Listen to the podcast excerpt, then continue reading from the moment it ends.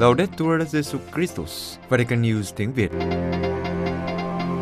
Radio Vatican, Vatican News tiếng Việt. Chương trình phát thanh hàng ngày về các hoạt động của Đức Thánh Cha, tin tức của Tòa Thánh và Giáo hội Hoàng Vũ được phát 7 ngày trên tuần từ Vatican và Roma. Kính mời quý vị nghe chương trình phát thanh hôm nay thứ Bảy 31 tháng 7 gồm có Trước hết là bản tin Kế đến là chia sẻ lời Chúa. và cuối cùng là gương chứng nhân. Bây giờ kính mời quý vị cùng Xuân Khánh và Văn Yên theo dõi tin tức.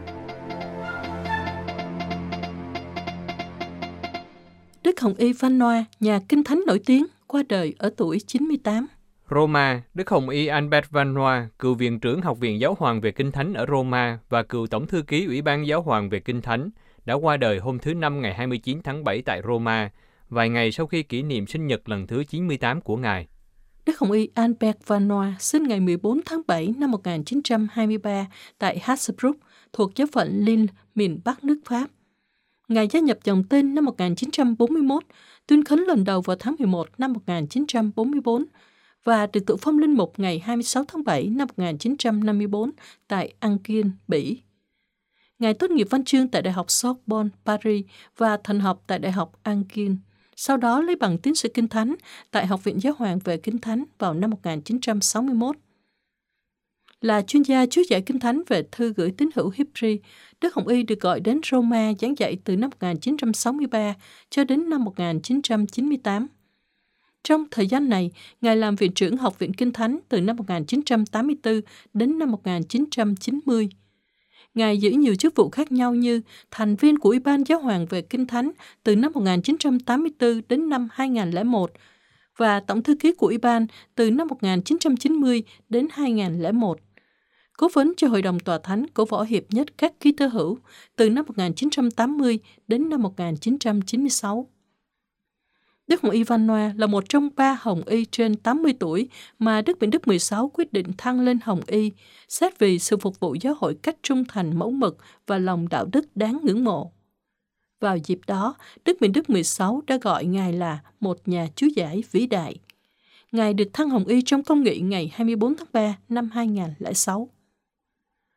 Tang lễ của Đức Hồng Y Van Noa sẽ được Đức Hồng Y Leonardo Santri cử hành vào lúc 11 giờ sáng thứ Bảy ngày 31 tháng 7 tại đền thờ Thánh Phaero. Với sự qua đời của Đức Hồng Y Van Noa, Hồng Y đoàn hiện có 220 Hồng Y, trong đó có 123 Hồng Y cử tri, nghĩa là những vị dưới 80 tuổi và có quyền bầu giáo hoàng, và 97 vị trên 80 tuổi và không còn quyền bầu cử. Nhà thiên văn học Vatican kêu gọi quan tâm chăm sóc không gian vũ trụ. Vatican nói về lĩnh vực du lịch vũ trụ đang phát triển và gây phấn khích. Thầy Guy Consomagno dòng tên, nhà thiên văn học và giám đốc Đài Thiên văn Vatican, khuyến khích chiêm ngưỡng công trình sáng tạo và khám phá ra sự hiện diện của Chúa, đồng thời kêu gọi các quy tắc để chăm sóc không gian vũ trụ cũng như trái đất, ngôi nhà chung của chúng ta. Các tiêu đề tin tức trong thời gian gần đây đã đưa tin về cuộc đua thương mại nhằm đưa khách du lịch vào vũ trụ, tạo ra sự phấn khích cho những người đam mê về thiên văn học và không gian. Vào tháng 7, hai công ty không gian đã thực hiện các cuộc phóng tàu vũ trụ và các chuyến bay dưới quỹ đạo và chứng tỏ khả năng thám hiểm vào không gian vũ trụ cho những người có đủ khả năng. Các chuyến bay thương mại thông thường được dự kiến bắt đầu từ năm 2022 với danh sách chờ ngày càng gia tăng và khoảng 600 vé đã được bán cho đến nay. Nói về lĩnh vực du hành vũ trụ đang phát triển, Giám đốc Đại Vatican đã lưu ý rằng nhiều khía cạnh của nó vẫn chưa được quy định. Theo thầy Consomagno, cần có những quy định rằng mọi người đều có thể mua vé và đồng ý theo những nguyên tắc để các vệ tinh không đâm vào nhau và gây ra sự tàn phá cho mọi người. Thầy Consomagno nhắc rằng vũ trụ bao gồm mọi thứ trong đó, dù là mặt trăng hay tiểu hành tinh gần trái đất, hay tàu con thoi trên quỹ đạo của bầu khí quyển, hay nơi chúng ta đi lại hàng ngày, đều là công trình sáng tạo của Chúa đã được giao phó cho chúng ta chăm sóc. Và thầy nhận định rằng thực tế là có một cái gì đó chứ không phải là không có gì trong vũ trụ cho chúng ta thấy sự tồn tại của một màu nhiệm mà chỉ có thể giải thích được bởi một Thiên Chúa siêu nhiên, ngôi lời, đấng đã tạo ra nó một cách hợp lý và đẹp đẽ. Nhà thiên văn học dòng tên lưu ý rằng, trong sáu ngày đầu của công trình sáng tạo, Thiên Chúa bảo đảm có một hành tinh cho chúng ta sống. Nhưng mục đích cuối cùng của sáng tạo là ngày sa bát, ngày chúng ta dành để chiêm ngắm Chúa và công trình sáng tạo của người. Do đó, mọi người có quyền có cơ hội khám phá với sự hiếu kỳ về mình là ai và đến từ đâu và tương quan với vũ trụ này. Thầy Consomagno mời gọi mọi người ra ngoài trời vào ban đêm và dành một chút thời gian để chiêm ngưỡng các vì sao và mặt trăng và nhớ rằng thế giới rộng lớn hơn bất kỳ điều gì mà chúng ta lo lắng hàng ngày. Các nhà tổ chức hy vọng cuộc viếng thăm của Đức Thánh Cha cũng có đức tin cho một Slovakia đang bị tục hóa. Slovakia, ngày 29 tháng 7, cha Martin Kramara, phát ngôn viên của Hội đồng Giáo mục Slovakia, đã nói với các nhà báo rằng tín hữu công giáo và những người ngoại đều đang chờ đợi chuyến viếng thăm Slovakia của Đức Thánh Cha từ ngày 12 đến ngày 15 tháng 9, và cha hy vọng rằng Đức Thánh Cha tập trung vào việc thúc đẩy đức tin của người dân địa phương. Theo cha Kramara, sẽ rất hữu ích nếu Đức Thánh Cha khuyến khích người dân Slovakia trong đức tin nếu Ngài nói về Chúa Kitô. Ngài là đại diện của Chúa Kitô trên mặt đất và Ngài đang mang sự hiện diện của Chúa đến giữa chúng ta. Toàn đất nước đã và đang nói về Đức Giáo Hoàng trước chuyến viếng thăm, nhưng cũng nói về Thiên Chúa.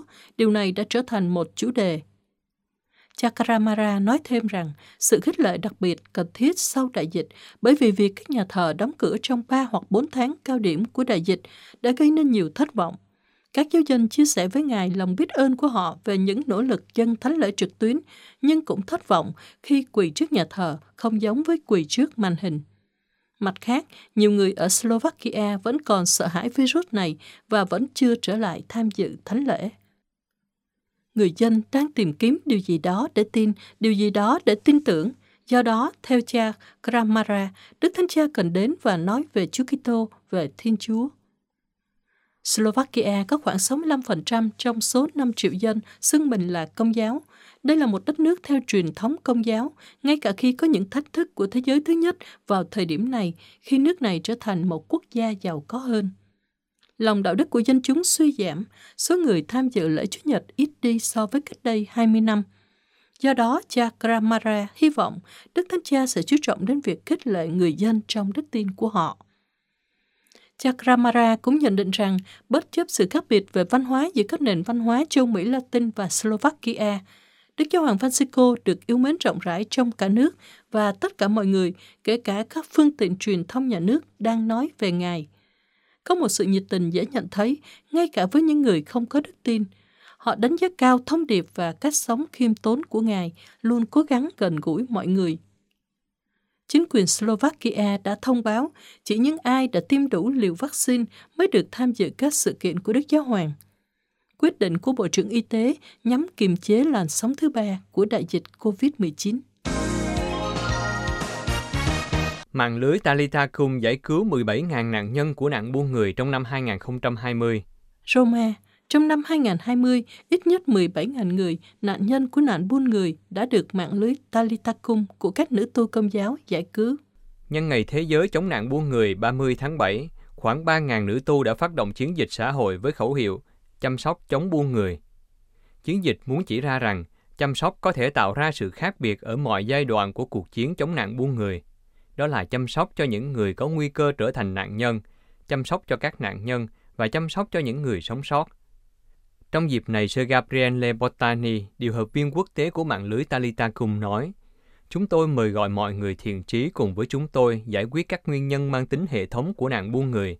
Đặc biệt, chúng tôi yêu cầu các chính phủ cam kết hỗ trợ dài hạn cho những người sống sót, đảm bảo giáo dục chất lượng, cơ hội và giấy phép lao động, khả năng tiếp cận công lý và bồi thường cũng như hỗ trợ y tế và tâm lý xã hội. Sir Patricia Murray, thư ký điều hành của Liên hiệp Quốc tế các bề trên tổng quyền dòng nữ cho biết thêm, mạng lưới Tadritacum không chỉ dấn thân hỗ trợ các cộng đồng dễ bị tổn thương và bị gạt sang bên lề trên khắp thế giới, mà còn dấn thân trong việc phá bỏ các hệ thống áp bức và khai thác các cộng đồng này.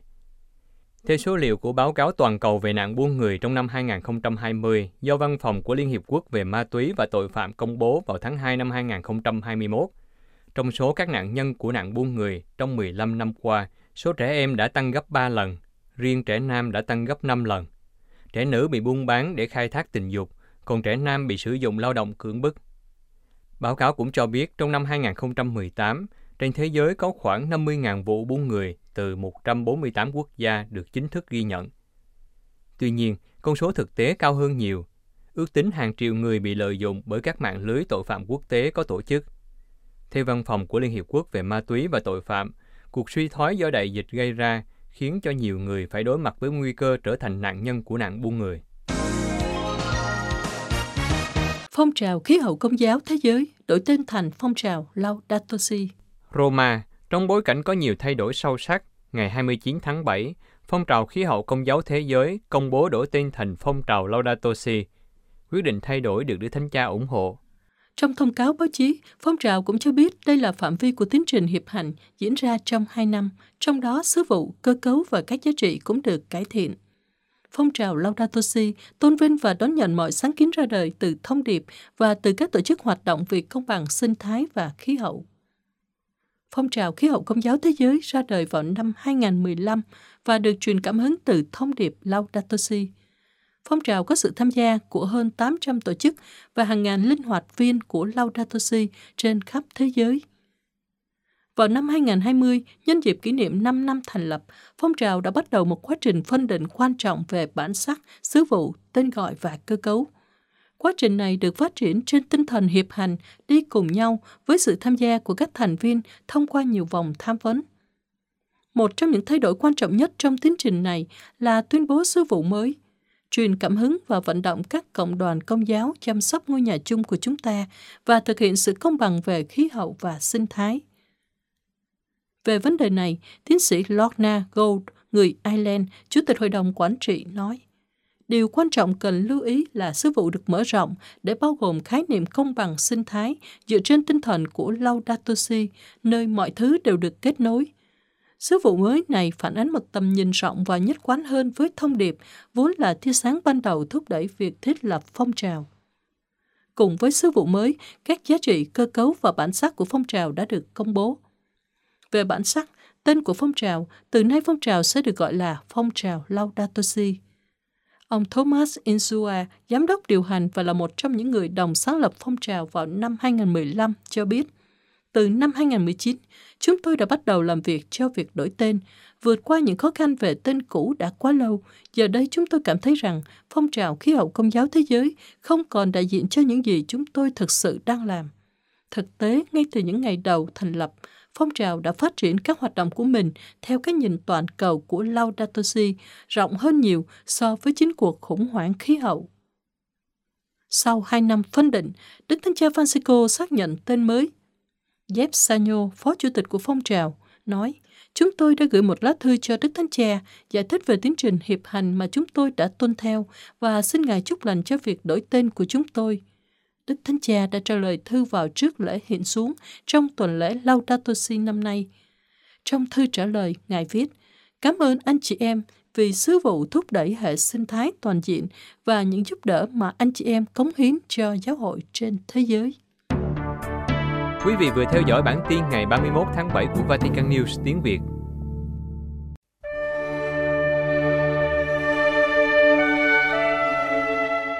Vatican News tiếng Việt chuyên mục Chia sẻ lời Chúa. Đức Tổng giám mục Diêu Xe Vũ Văn Thiên chia sẻ lời Chúa Chúa Nhật 18 thường niên.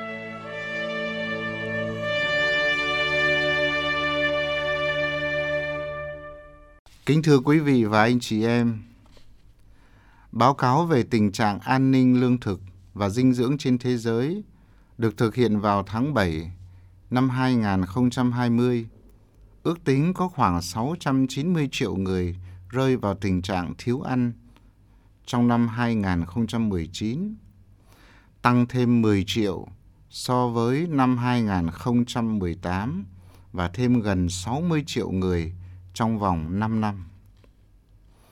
Với đại dịch COVID-19, tình hình thiếu đói lương thực còn nghiêm trọng hơn, nhất là ở những quốc gia châu Phi và châu Á. Lương thực là một trong những nỗi lo căn bản của con người. Đó cũng là nguyên nhân gây xung đột ở nhiều cấp độ, thế giới, quốc gia, vùng miền và cá nhân. Cùng với nạn đói lương thực, con người cũng đang trải qua những đạn đói khác. Đó là đói khát chân lý và tình thương. Con người hiện hữu trên trần gian luôn mong muốn tìm về cội nguồn của mình – con người cũng luôn mong muốn được yêu thương. Bánh ăn, áo mặc và của cải vật chất dù rất cần thiết để tồn tại, không làm cho con người thỏa mãn trọn vẹn. Cùng với nhu cầu về cơm bánh, con người còn có nhu cầu tìm về chân lý. Đức Giêsu đến trần gian để khẳng định với chúng ta điều mà nhân loại đang đi tìm kiếm, đó là Chúa Cha, là Thượng Đế, là ông trời, là tạo hóa. Chính bản thân người là đường, là sự thật và là sự sống. Người dẫn chúng ta đến gặp Chúa Cha, là cha chung của gia đình nhân loại và là nguồn mạch của mọi sự thiện hảo. Được gặp gỡ Chúa, con người sẽ thỏa mãn những ước vọng thâm sâu của mình. Tác giả sách xuất hành kể lại một sự kiện trong hành trình sa mạc của người Do Thái để về đất hứa. Trước những nhu cầu cấp thiết của họ, Thiên Chúa đã làm mưa manna và cho chim cút bay đến làm lương thực và thực phẩm cho dân. Nhờ quyền năng của Thiên Chúa và tình yêu thương của Ngài, trong 40 năm hành trình sa mạc, dân Do Thái không cày cấy, không canh tác và trồng tỉa, mà vẫn có đủ lương thực và thực phẩm để nuôi sống phần xác. Qua đó, Chúa thể hiện lòng trung tín với dân mà Ngài đã dẫn đưa họ ra khỏi ách nô lệ Ai Cập. Nếu Thiên Chúa đã thể hiện quyền năng và tình thương của Ngài trong lịch sử qua hành động cung cấp mana và chim cút, thì ngày nay Ngài lại tiếp tục thực hiện những điều lạ lùng qua Đức Giêsu Kitô. Bài tin mừng hôm nay ghi lại cuộc tranh luận giữa Chúa Giêsu và người Do Thái có liên quan đến đề tài bánh. Sau khi Chúa làm phép lạ hóa bánh ra nhiều, những người Do Thái chỉ nhìn phép lạ ấy với cái nhìn trần tục. Họ mong nhận được bánh mỗi ngày để khỏi phải lao động. Chúa Giêsu muốn nói với họ về bánh trường sinh mà người ban tặng cho thế gian. Bánh ấy không đơn thuần là vật chất, mà là chính thịt và máu người. Bánh này là lương thực thiêng liêng để nuôi sống con người, biến đổi làm cho họ được trở nên thần linh. Nhờ ăn bánh này mà con người được chia sẻ sự sống của đấng tối cao. Khi nhắc lại sự kiện manna trong cửu ước, Chúa Giêsu nối kết quá khứ với hiện tại, như hành động có tính liên tục của Thiên Chúa mặc dù ở bình diện và cấp độ khác. Thiên Chúa đấng đã nuôi dưỡng tổ tiên người Do Thái trong sa mạc bằng manna, giờ đây tiếp nối hành động yêu thương ấy qua chính con một của Ngài. Thiên Chúa đấng ban manna thời ông Môi-sen và Thiên Chúa Cha của Đức Giêsu Kitô là một. Cuộc tranh luận với người Do Thái trong tin mừng Thánh Gioan ở chương 6 cũng là mặc khải từng bước giúp chúng ta hiểu ý nghĩa của bí tích thánh thể. Ai đến với tôi không hề phải đói, ai tin vào tôi chẳng khát bao giờ. Đây vừa là lời khích lệ, vừa là lời hứa cho những ai thành tâm đón nhận lương thực thiêng liêng trong đức tin chân thành và tâm tình yêu mến, họ sẽ được hưởng hạnh phúc đời đời. Như trên đã nói, con người hôm nay không chỉ đói lương thực, nhưng còn đói khát kiến thức, văn hóa và nhất là đói khát tình thương. Điều nghịch lý là trong khi của cải càng ngày càng phong phú, kỹ nghệ máy móc càng ngày càng tinh vi, thì tình người càng ngày càng nghèo đi. Sự nghèo về tình người dẫn đến nghèo về cơm bánh, vì khi người ta sống ích kỷ thì không có sự sẻ chia giúp đỡ nhau.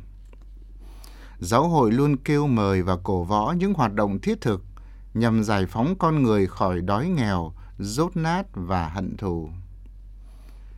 Sống màu nhiệm thánh thể cách đích thực là cảm thông chia sẻ với người nghèo đói để họ được sống theo đúng phẩm giá con người và phẩm giá con Thiên Chúa.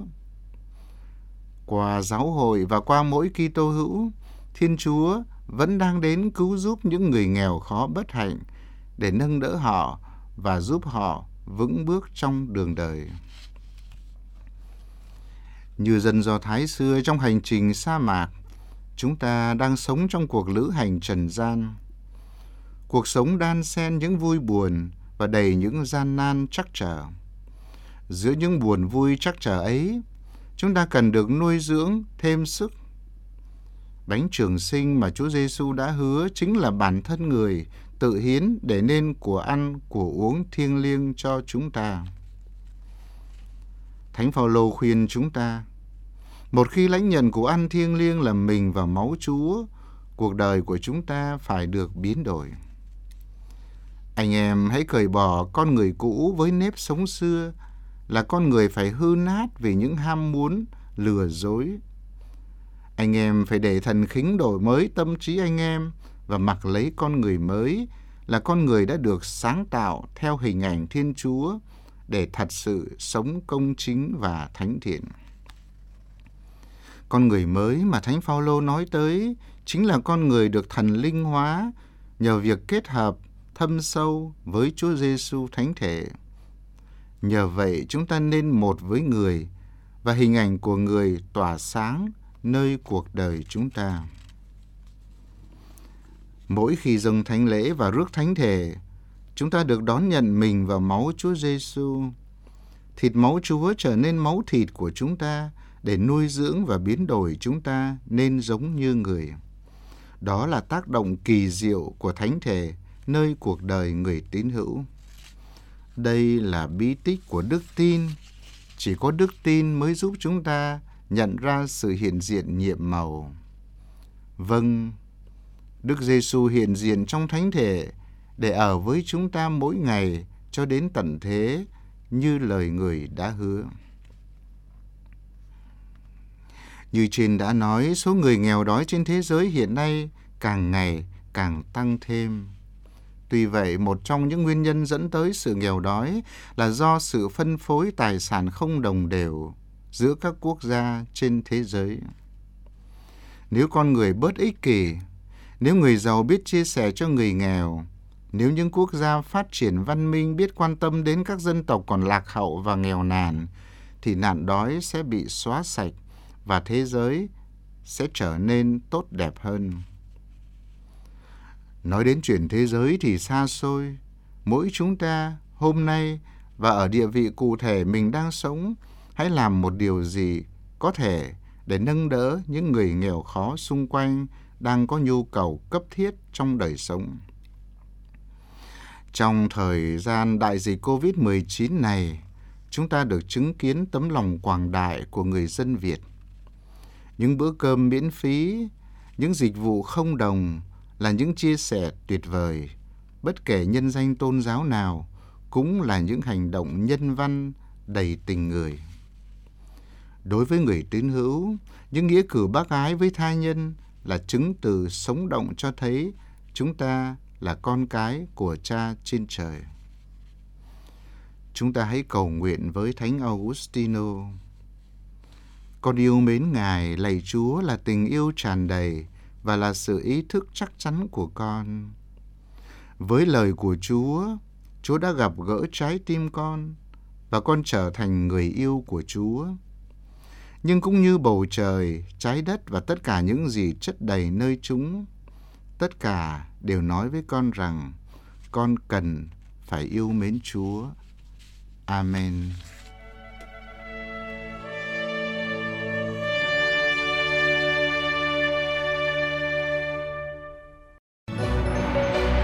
Vatican News tiếng Việt Chuyên mục Gương chứng nhân ấn gọi phục vụ người bản địa ở Amazon của cha Roberto Capelletti. Ở bang Acre của Brazil, khu vực thuộc lãnh thổ vùng Amazon, nơi có khoảng 100.000 cư dân sinh sống, đang chuẩn bị xuất hiện một trung tâm truyền giáo mới.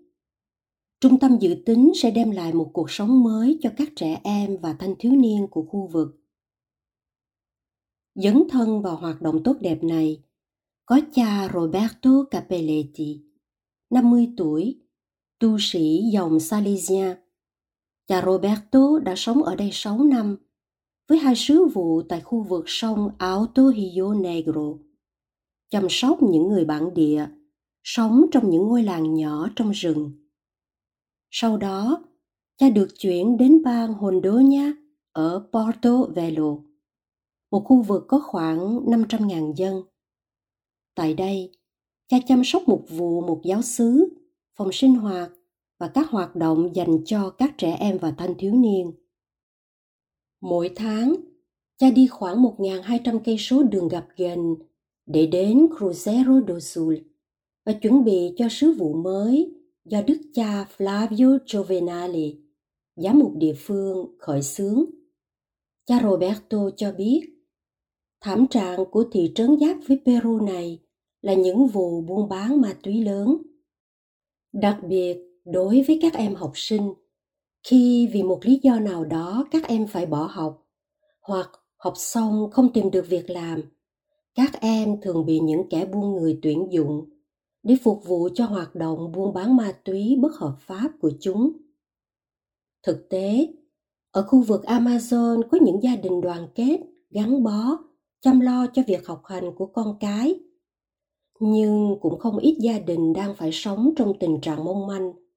Các trẻ em thường bị bỏ rơi và vì thế phải cố gắng kiếm tiền mưu sinh thì dễ dàng rơi vào vòng xoáy của ma túy nghèo đói lan rộng nông nghiệp và chăn nuôi là những hoạt động chính, nằm trong tay một số ít những chủ đất rất giàu có, nhưng lại dành mức lương hèn kém cho công nhân các tu sĩ dòng Salisia được giao phó phụ trách một vụ giới trẻ cho toàn thành phố Cruzeiro do Sul và chăm sóc tù nhân trong nhà tù vì thành niên địa phương. Mục tiêu của cha Roberto là mở một phòng sinh hoạt, chào đón trẻ em và thanh niên, đồng thời bắt đầu các khóa học chuyên môn để những người trẻ có thể tìm việc làm hoặc mở một hoạt động kinh doanh nhỏ. Đặc biệt, cha sẽ tổ chức các khóa học làm bánh, nấu ăn, thẩm mỹ, lắp đặt và bảo trì hệ thống điện. Phòng sinh hoạt sẽ được xây dựng trong khu vực của đại chủng viện trước đây nơi đã có một sân bóng đá và một sân bóng rổ, bóng chuyền trong nhà. Các công việc sẽ hoàn thành trong vòng vài tháng và việc đăng ký các khóa học sẽ có thể được thực hiện vào tháng 12 tới. Cha Roberto nói, từ tháng giêng năm sau, tôi sẽ đến sống lâu dài ở Cruzeiro do Sul. Tôi hy vọng tỉnh dòng Silesia ở Manaus sẽ gửi ít nhất hai tu sĩ nữa như thế, chúng tôi sẽ có thể thành lập một cộng đoàn nhỏ. Cha cũng đang tiến hành đánh giá những sáng kiến được đề xuất trong các trường học của thành phố. Cha được biết, các giáo viên lo lắng cho tương lai của giới trẻ, rất quan tâm đến việc chào đón các nhà truyền giáo và các đề xuất giáo dục của họ. Cha hy vọng hoạt động phục vụ giới trẻ sẽ được thực hiện tốt vì chính phủ và người công giáo đều mong muốn giới trẻ có một tương lai tốt đẹp. Trong khi đó, tại Laurete, cha Roberto đã gần như hoàn thành việc xây dựng một ngôi nhà. Một phần sẽ dành để làm nơi ở cho cộng đoàn tu sĩ, một phần dành để đón tiếp, đặc biệt là vào cuối tuần. Những trẻ em sống trên đường phố phải tự lo cho mình vì bố mẹ thường xuyên say rượu. Đồng thời, Tại Portovelo, nơi các trường học và nhà sinh hoạt bị đại dịch tạm thời đóng cửa, nhờ sự hỗ trợ của tổ chức Opera Don Bosco ở Milan, cha cùng với các cộng tác viên Silesia đã bắt đầu tiến hành một dự án từ xa nhận con nuôi. Dự án hỗ trợ cho những gia đình khó khăn do thiếu lương thực, trợ giúp y tế. Cha chia sẻ về ơn gọi truyền giáo trong thời gian còn ở Ý vào mùa hè, tôi đã cùng những người trẻ đến Madagascar. Trong những chuyến đi đó, tôi hiểu rằng ơn gọi truyền giáo là thuộc về tôi và tôi đã xin về trên ra đi. Từ đó, tôi luôn sống giữa những người dân bản địa ở Brazil và luôn gắn bó với họ. Mở ra một sự hiện diện mới của Salisia ở Cruzeiro do Sul – là một cuộc phiêu lưu kỳ thú, dù không thiếu những khó khăn nhưng ở trường don bosco, Tôi học cách sống bận rộn và luôn tin cậy nơi Chúa. Tôi ước mơ phòng sinh hoạt chúng tôi đang xây dựng cũng có thể trở nên lưu động. Tôi muốn nhiều hoạt động diễn ra ngay cả ở những vùng nghèo và ngoài vi nhất. Trẻ em và thanh thiếu niên của thành phố này được Chúa nhìn bằng tình yêu thương vô bờ bến, cần được đồng hành, hướng dẫn, nâng đỡ. Họ cần ai đó giúp họ xây dựng một cuộc sống tốt đẹp. Tôi sẽ làm việc theo đuổi mục tiêu này cùng với tất cả những ai muốn giúp một tay. Liên minh của những người lớn vì lợi ích của những người trẻ là rất quan trọng